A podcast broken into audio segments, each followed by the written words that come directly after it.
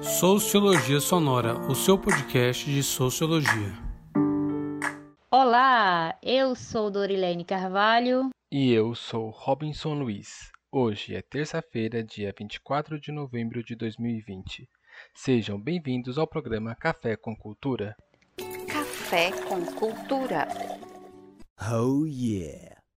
Nosso tema de hoje é Atitudes ou comportamentos blasés em tempos de pandemia e as formas de reações sociais. Segundo a Organização Mundial da Saúde, a OMS, os dados atualizados da pandemia são: em nível mundial, 1.401.106 óbitos.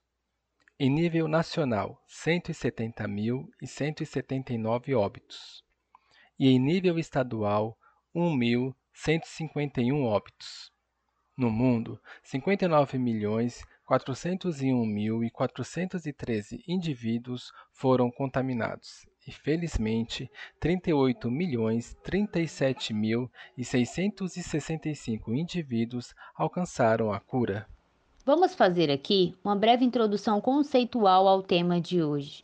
De acordo com o sociólogo alemão Jorge Simmel, a essência do comportamento blasé é a indiferença demonstrada no caso da distinção entre as coisas. Além disso, Simo descreve o indivíduo blazer como sendo incapaz de reagir a novos estímulos, como as energias adequadas.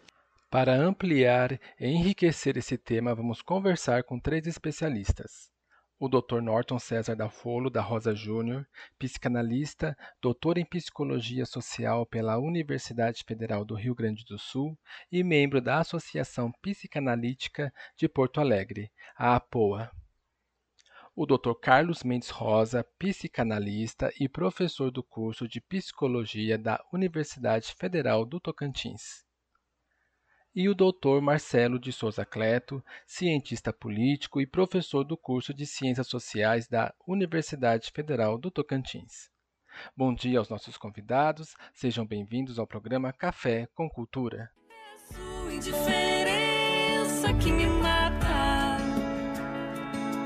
É uma invasão nó dentro de mim. Coração divide em dois na sua é o começo, a outro fim. Tudo que te magoou, foda-se. Tudo que ela postou, foda-se. Tudo que ele curtiu, foda-se. E pra quem te abandonou, foda-se. Dr. Norton, poderia explicar ao público se há alguma relação desse estado blasé com a depressão? Robinson, meu caro, eu penso que esse estado blasé, esse estado de indiferença frente ao outro, de um lado, diz respeito a uma certa negação que vivenciamos, uh, a morte, a letalidade desse vírus, tudo isso que vem, de certa forma, em sintonia com a ascensão da retórica da extrema-direita, mas tem a ver também com um estado de apatia que vivenciamos. Um estado de uma certa incapacidade de reagir, de perplexidade, e nesse sentido, pode-se dizer que sim, tem uma certa proximidade com o estado depressivo. Professor Dr. Carlos Mendes, a fé ou a prática de atividades que elevam a paz das pessoas podem contribuir para a melhoria desse estado? Veja, eu acredito que atitudes que levam a uma certa transcendência são todas muito, muito boas. Né? Se, se, a gente for pegar assim no radical da, da transcendência, pegando a religiosidade, a espiritualidade, a meditação e tantas outras formas, o, que transcende é o que te tira da, da, de um rumo fixo.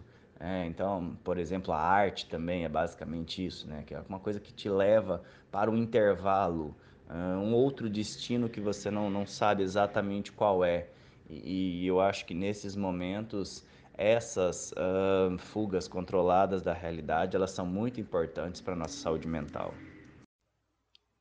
Professor Marcelo Cleto, a politização no Brasil da pandemia e a disputa em torno da fabricação de vacinas eficazes poderiam prejudicar a proteção social no Brasil? Até que ponto esse estado blasé tem contribuído para a piora desse quadro na conjuntura social? Vou precisar dividir essa pergunta, Robson, em dois momentos básicos. E gostaria também de iniciar a resposta pela, pela segunda parte da questão, que é a, a hipótese de estarmos vivendo num, num estado blazer. Acredito que não encontra respaldo essa hipótese quando a gente analisa a realidade da conjuntura. Se partimos da concepção de Blazer, na concepção é, do Zimmel, um importante sociólogo, para ele o comportamento blazer é aquela ação mental dos urbanos, dos citadinos, das pessoas que moram nas grandes cidades complexas é, é, da pós-modernidade. Uma característica fundamental blazer é a especialização, um distanciamento, um distanciamento das relações afetivas entre as pessoas, o que causa uma certa indiferença. Ocorre que esse quadro descritivo não faz sentido no tempo presente, uma vez que a ordem hegemônica em operação é totalmente anticientífica, é terraplanista, conservadora nos costumes e, e é liberal na economia. Tudo menos indiferente. Os grupos que dominam têm uma pauta, o que nos leva à primeira parte da pergunta, acerca da ação política de desinformação em massa que está ocorrendo. Quando a presidência da República se torna a desarticuladora do pacto civilizatório, ela busca espaço utilizando artifícios de enganação, como as fake news, a violência com as milícias e a dominação e a reprodução usando as religiões conservadoras. Do meu ponto de vista, o problema não é a politização do debate. Antes fosse isso. O que ocorre é uma ação coordenada de política pública de terra arrasada. Professor Dr. Marcelo Cleto nos deu o conceito de pós-verdade e a sua relação direta com a pandemia nesses tempos, onde se busca modelar a opinião pública para fins políticos. Essa problemática é complexa, Dorilene, pois envolve um dos conceitos mais densos da humanidade, que é sobre a essência da verdade. A gente pode perguntar: quem diz a verdade? Os políticos? Os religiosos? O mercado? Os movimentos sociais? Eu acredito que o que nós devemos compreender é que a verdade ela está sempre em disputa. Ela não existe nem como forma pura. E os grupos que interagem na cena política, cada um encampa uma narrativa e a chama de sua verdade. Vou dar um exemplo. A onda conservadora que sustenta o governo de Jair Bolsonaro é anticientífica até o osso. Babam dogmas e não incentivam saber. Pelo contrário, eles otimizam a desinformação da população com sinais trocados causando uma desestruturação no sistema de saúde e de proteção à vida no momento como esse que nós estamos. Está em curso um ataque à saúde pública por duas frentes: o viral e o informacional.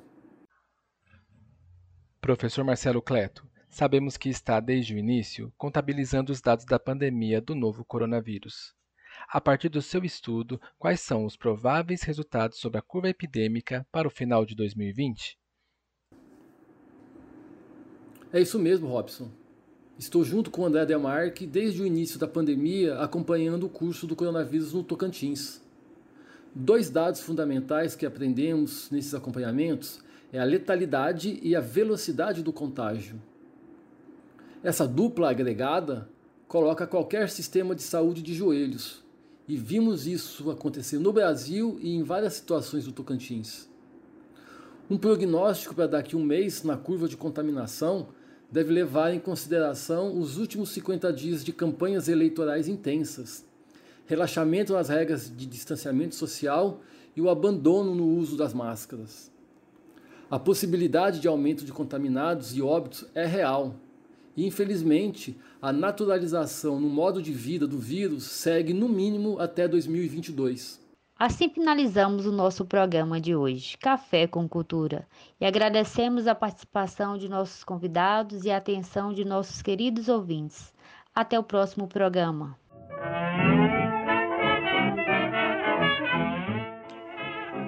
Café com Cultura.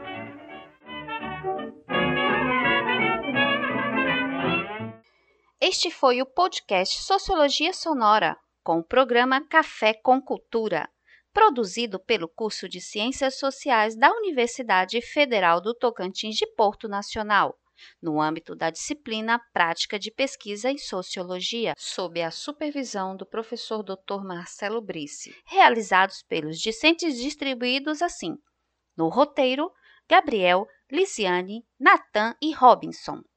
Na pesquisa, Carlos, Daniel, Jimmy e Paulo. Na produção, Aline, Dorilene, Eduardo e Catiane. Na edição, Eduardo, Gabriel, Natan e Robinson. Locução das vinhetas e do expediente, Ceci Mendes. Este foi um trabalho coletivo e integrado. Obrigada e até o próximo. Músicas das vinhetas. Aline Lessa, Indiferença. Edi Rock, Fit New. Foda-se. Louis Armstrong, Chicago Breakdown.